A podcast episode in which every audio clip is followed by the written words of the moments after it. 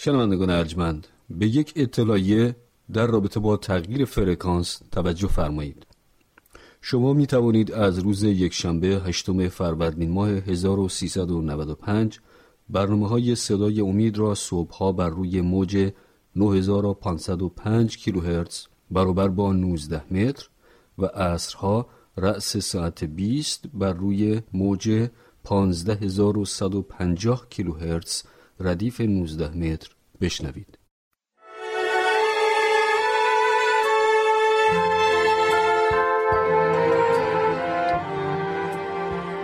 اینجا رادیو جهانی ادونتیست است صدای امید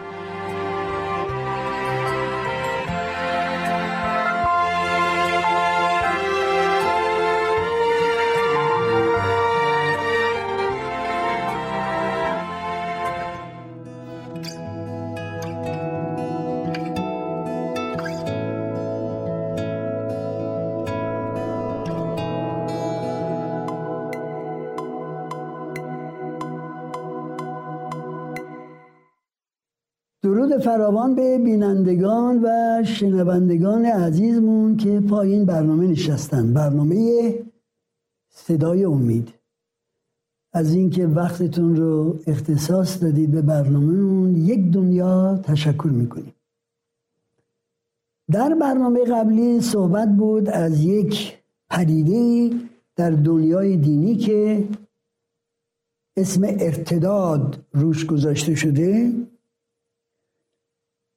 یک پدیده که حکایت از سیستمی می‌کنه یا شخصی که رأس اون سیستم هست که در معبد خدا میشینه و خودش رو به شکل خدا نشون میده و انتظار عبادت و پرستش داره و از همون قرن اول این پدیده شروع میشه با آیات و معجزات و غیر و ذالک.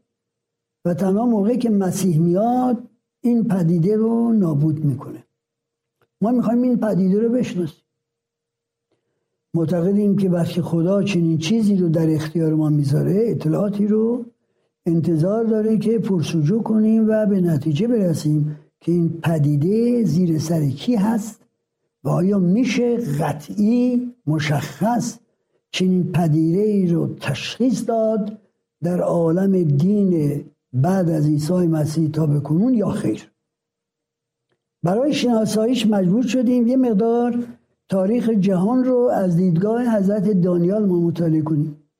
حضرت دانیال رو خدا فهم و شعوری داد در نبوت هایی که به دانیال داده شد تا ببینه دنیا به کجا خواهد انجامید و حکومت های پشت سری که باید به وجود بیاد اونها رو به دانیال آشنا کرد. حکومت اول گفت وحشی است که از آب بلند میشه به شکل یک شیر شیر بالدار. و ما توجه کردیم که این شیر بالدار اشاره به حکومت بابلی هاست. و اتفاقا بابلی ها در خرابه های شهر قدیمی بابل این شیر رو پیدا کردیم که بابلی ها سمبل حکومتشون رو شیر قرار داده بودن. پشت سر شیر ببینیم چی میاد؟ پشت سر شیر خرس از آب بیرون میاد. و این خرس هم روی یک شانه بلند میشه. یک شانه برتر از شانه دیگر. تعجب می‌کنیم که چطور خرس تفاوتی بود در سطح شانهاش بلافاصله از تاریخ متوجه میشیم که حکومت ماد و فارس که پشت سر حکومت بابلی ها تسلطی پیدا کرد بر آسیای صغیر و کشورهای عربی و حتی تا مصر و 150 سال بر این مناطق حکومت داشت حکومت ماد و فارس از دو شاخه حکومت تشکیل شده بود پارس ها و ماد ها اول مادها اونجا بودن بعد پارسا پشترشون اومدن و مادها را تسخیر کردن. ولی چون غرابتی در اینجا بود پارسا را از بین نبردن. جالب اینجاست که تاریخ هم این رو تایید می‌کنه که آزیدهاک پادشاه مادها خوابی دید که از شکم دخترش درختی روید و تمام منطقه رو فرا گرفت. و دانشمندان ارز کنم که حکومتش بهش گفتن که این بچه که از دختر تو می‌خواد زاده بشه یه روزی همه این منطقه رو تحت تسلل می‌گیره. ناراحت شد. چرا ناراحت شد؟ دخترش ازدواج کرده بود با یه پارسی. و چون خودش مادی بود نخواست پارس ها چنین سرنوشت خوبی رو داشته باشن. اومد یکی از جنرال ها رو خواهش کرد که این بچه که متولد میشه ببره بکشه. این جنرال دلش نیومد این بچه زیبای نو تولد یافته رو بکشه. برد و به دست یک از کنم که آسیابانی داد. گفت از این بچه تو مواظبت کن من مخارج رو میدم بزرگش کن. مدتی بعد حکومت مادها یک مسابقات سالیانه داشتن مثل مسابقات المپیک. بنابراین یونانیا فکر نکنن که فقط اونها مسابقات المپیک داشتن. در این مسابقات المپیک جوانی آمد شرکت کرد که در تیراندازی و از سواری سرآمد همه بود. آزیداگ شک برد به اینکه این جوان کیه؟ ژنرال رو صدا کرد و گفت که آیا اون بچه رو که گفتم بکشی کشتی گفت نه. این جوانی که الان می‌بینی چنین تاخت و تازی می‌کنه و تیراندازی می‌کنه همون جوانه. خیلی خوشش اومد از این جوان و چون خب بالاخره نوش بود اومد او رو پادشاه منطقه به نام انشان کرد. اما این جوان که حالا یه دفعه متوجه شد که از خاندان سلطنتی است بهش برآمد که چطور به یه زندگی پستی دوچار شده در حال که میباید در کاخهای سلطنتی زندگی کنه اومد سربازانی تربیت کرد و جمع کرد و تیراندازی از سوار از سواری ماهر رو به اونها یاد داد و تصمیم گرفت بر ضد پدر بزرگش حمله بکن. حمله کرد و او رو مغلوب کرد. مغلوب کرد ولی چون قومخیشش بودن نخواست نابود بکنه. یک سلطنتی مرکب از مادها و فارسا تشکیل داد که در تاریخ به نام حکومت ماد و فارس مشهوره. در هر صورت یه مقدار از ما حاشیه خارج شدیم در اینجا و این که میگه یک شانه بلندتر از شانه دیگری برآمد منظور اینه که پارسا در اونجا نبودند ولی بالا آمدند و حتی مادها رو شکست دادند و این حکومت دوگانه ماد و پارس مادها همیشه تابع پارسا بودند. پشت سر این خرس ارز کنم که در خواب هنوز رویا را می‌دید که اینک یک حیوانی ارز کنم که اجازه بدین من بخونم در اینجا. راجع به وحش سوم. در ضمن وحش دوم که خرس بود سه دنده بر دهان داشت که اشاره می‌کرد به لیدیه پادشاهی لیدیه که آسیای صغیر باشه و پادشاهی بابل و مصر که به دست کوروش کبیر تسخیر شد همه اینا و پسرش کامبیز کمبوجیه و تحت اختیار پادشاهان ایرانی درآمد. وحش دیگری از آب درآمد که پلنگ بود. این پلنگ عرض کنم که چهار بال داشت. یعنی خیلی سریع. همه جا را که بنا بود تسخیر کنه تسخیر کرد و نه فقط چهار بال داشت بلکه چهار سر. اشاره به حکومت یونان می‌کنه که پسر ایرانیا به میدون پا گذاشت. اسکندر کبیر آمد ایرانیان رو هم ایرانیان رو هم ارز کنم که غلبه کرد بر ایرانیا و حتی تا هند پیش رفت. این چهار سر پلنگ اشاره می‌کنه به چهار حکومتی که بعد از مرگ اسکندر به وجود اومد. بین چهار تا از general های اسکندر. عرض کنم که Lysimachus Cassander Ptolemy و سلوکوس. این چهار تا ژنرال بعد از مرگ اسکندر که اول سلطنت به بچه نوزادش رسید ولی اینا اون بچه رو کنار گذاشتند و حکومت رو به خودشون اختصاص دادن. منطقه تسخیر شده اسکندر رو بین خودشون تقسیم کردن. لایسیمیکس منطقه یونان رو تحت اختیار گرفت. پتالمی منطقه مصر رو سلوکوس سوریه و منطقه خاورمیانه رو و کسندر کسندر هم قسمت ترکیه رو به این ترتیب حکومت اسکندر به این چهارتا تقسیم شد اما وحش دیگری خیلی وحشتناک خیلی قوی به وجود آمد که تمام ملت ها را زیر پنجه هاش خورد خاکشیر کرد و ده شاخ بر سر داشت. ده تا حکومت تحت سیطرش بودند. پا به میون گذاشت. این رو ما خیلی به سادگی می‌تونیم بگیم حکومت روم مقتدر بود مقتدر بود. و ده تا حکومت مشخص تحت سلطنت حکومت رومی ها بود. اینها حکومت های فعلی اروپایی هستند که اسامیشون موقع فرق داشت ولی بعضی اسامیشون هنوز هست. فرانک ها آلمانی ها انگلو ساکسون ها ارز که به بقیه نورماندی ها ارز که ویزیگوت ها استروگوت ها هرولای و غیر این ده شاخ رو میگه نگاه می‌کردم دانیال که ناگاه یه شاخ کوچیکی بین این ده شاخ بالا اومد که در مقابلش سه تا از شاخها سقوط کردن شکسته شدن. این شاخ کوچک دهانی داشت مثل دهان انسان و بر ضد حضرت اعلا بر ضد خدا کفرهایی رو گفت و نه فقط کفر می‌گفت این شاخ کوچک که خیلی قوی شد و برازنده شد حتی مقدسان خدا رو زجر آزار داد.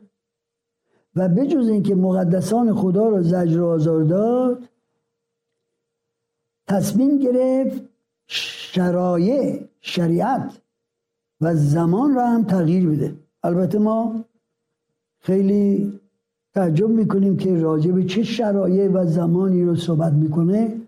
با توجه این که بر ضد حضرت علا کفرهایی رو گفت و مقدسین رو آزار داد. سریع می‌تونیم استنباط کنیم که صحبت از چیه؟ صحبت از یک فعالیت های دینی است و زمان و شرایع خدا را خواست تغییر بده. این بحث شیرین رو اجازه بدید با یه مکسی ما ادامه بدیم. پس فعلا ما مکس رو خواهیم داشت.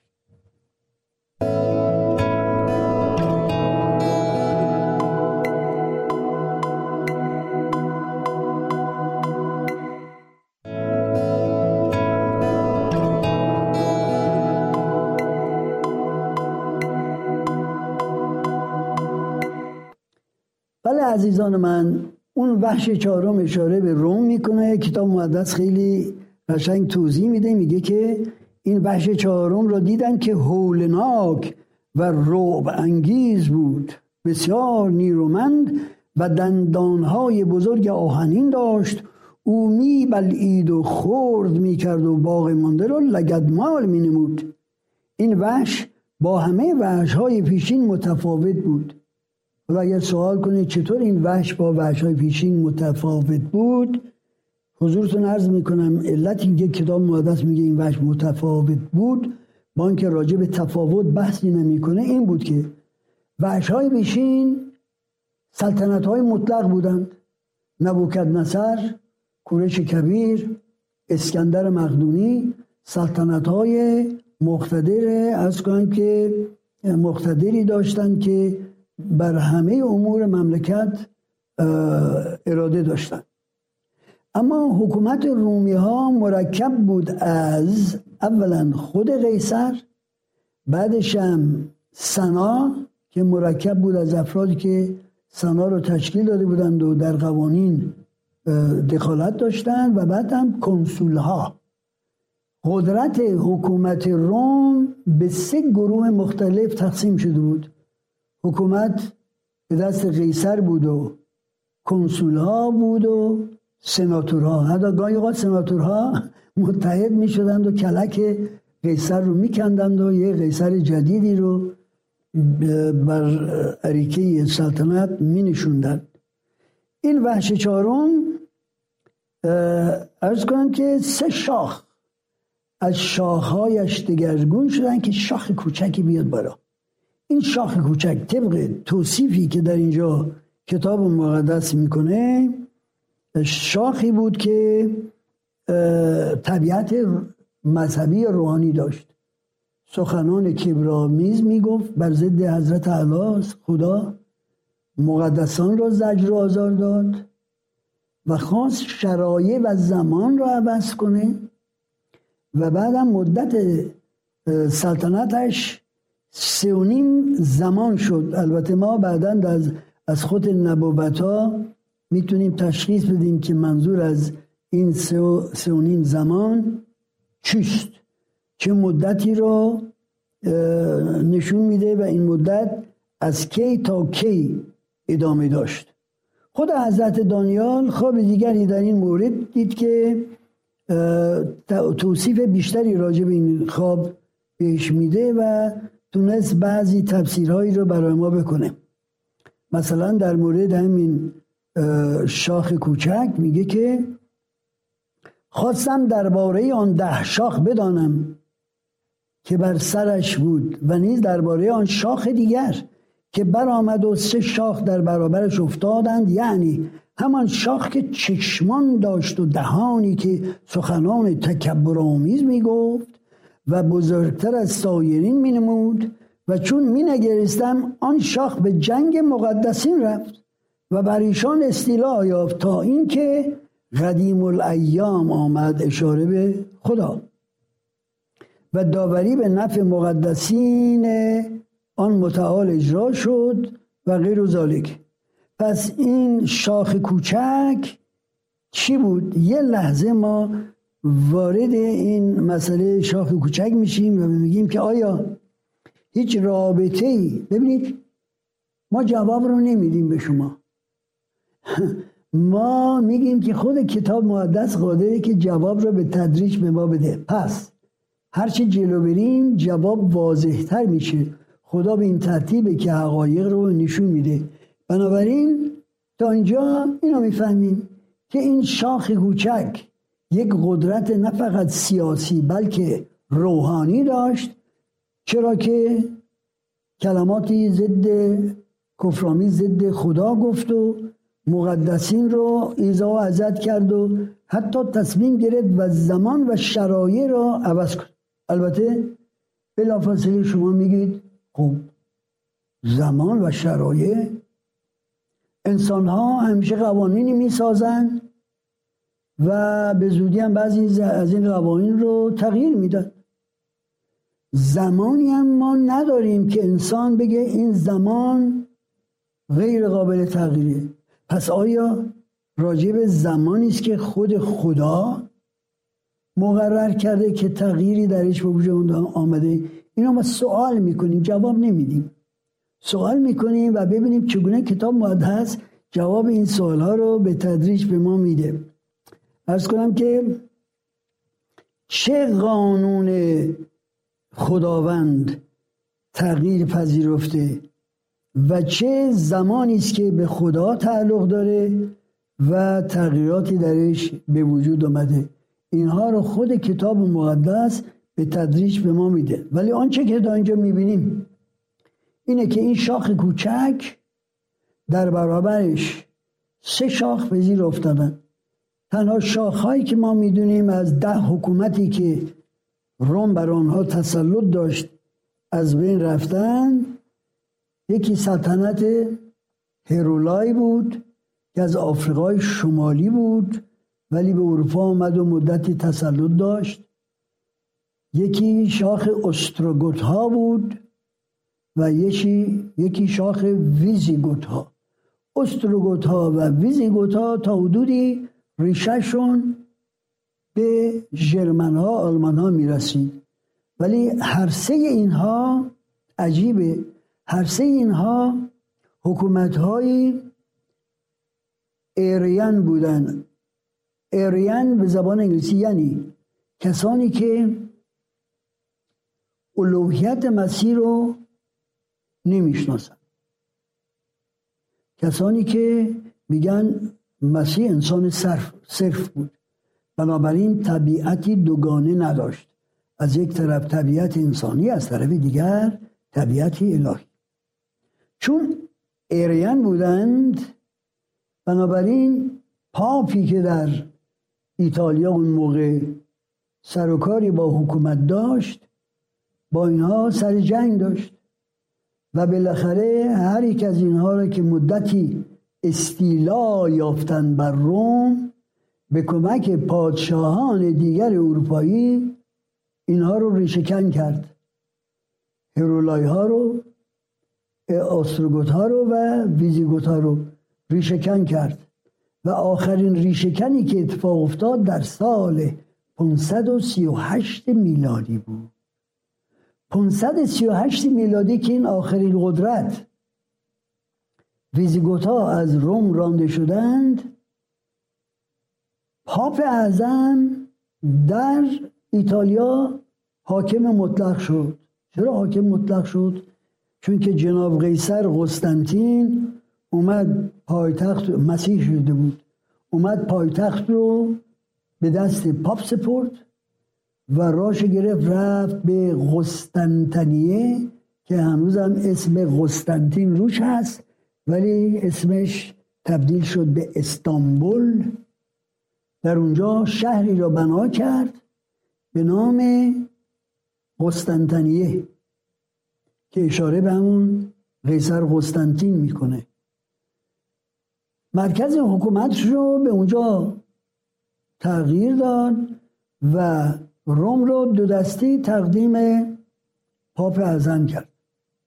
بنابراین اقتدار و قدرت پاپ ها به شکل فرمانده مطلق شهر روم از سال 538 شروع شد.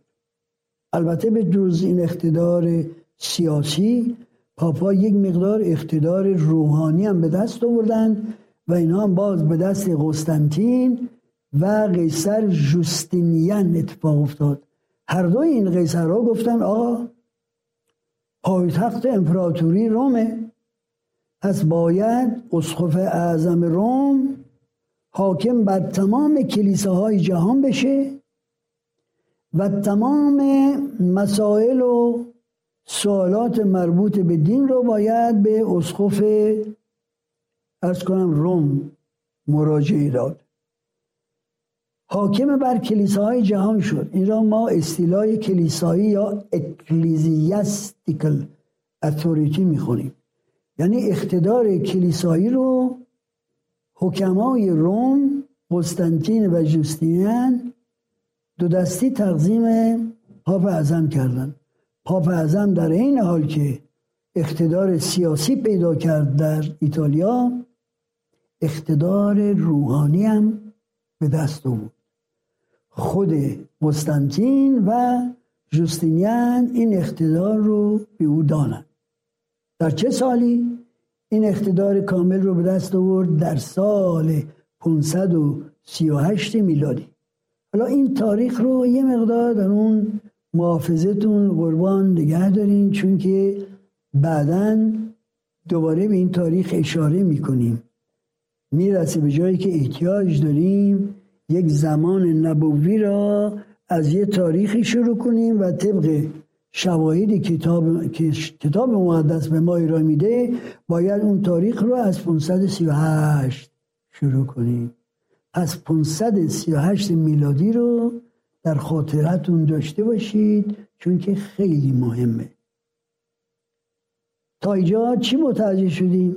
تا اینجا متوجه شدیم که یک قدرت مذهبی سیاسی در دنیا به وجود میاد به کمک قیصرهای روم که میاد بر دنیا تقریبا استیلا پیدا می‌کنه. سوال پیش میاد. سوال پیش میاد که این اقتدار سیاسی مذهبی چه رابطه ای داره با نبوتی که ما در باب دوم دوم تسالونیکی رساله پولس رسول به دوم تسالونیکی ما خوندیم. یک پدیده که به وجود میاد شخصی خودش رو در کلیسا به عنوان خدا از کنم که می نشونه در معبد و معجزات آیاتی هم نشون میده و به این ترتیب قدرت کلیسای بزرگی به دست میاره. آیا این شاخ کوچک با این مشخصاتی که خیلی دینیه رابطه داره با اون؟ ارز کنم که ارتداد بزرگ با اون کسی که در کلیسا میشینه و این ادعاها رو می‌کنه یا نه؟ این بحث شیرین رو دوستان عزیز بعدا ما ادامه خواهیم داد و به کمک شما در کتاب مقدس جستجوی اون اطلاعات ریزکاری ها رو مزد می‌خوام. از اینجا و از اونجا می‌کنید که بتونه این تصویر رو برای ما کامل کنه. فعلا شما را به دست توانای خدا میسپاریم.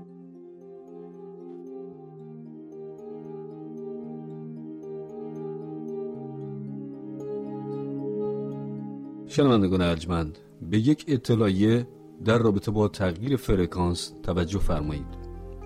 شما می توانید از روز یکشنبه هشتم فروردین ماه 1395 برنامه های صدای امید را صبحها بر روی موج 9505 کیلوهرتز برابر با 19 متر و عصرها رأس ساعت 20 بر روی موج 15150 کیلوهرتز ردیف 19 متر بشنوید.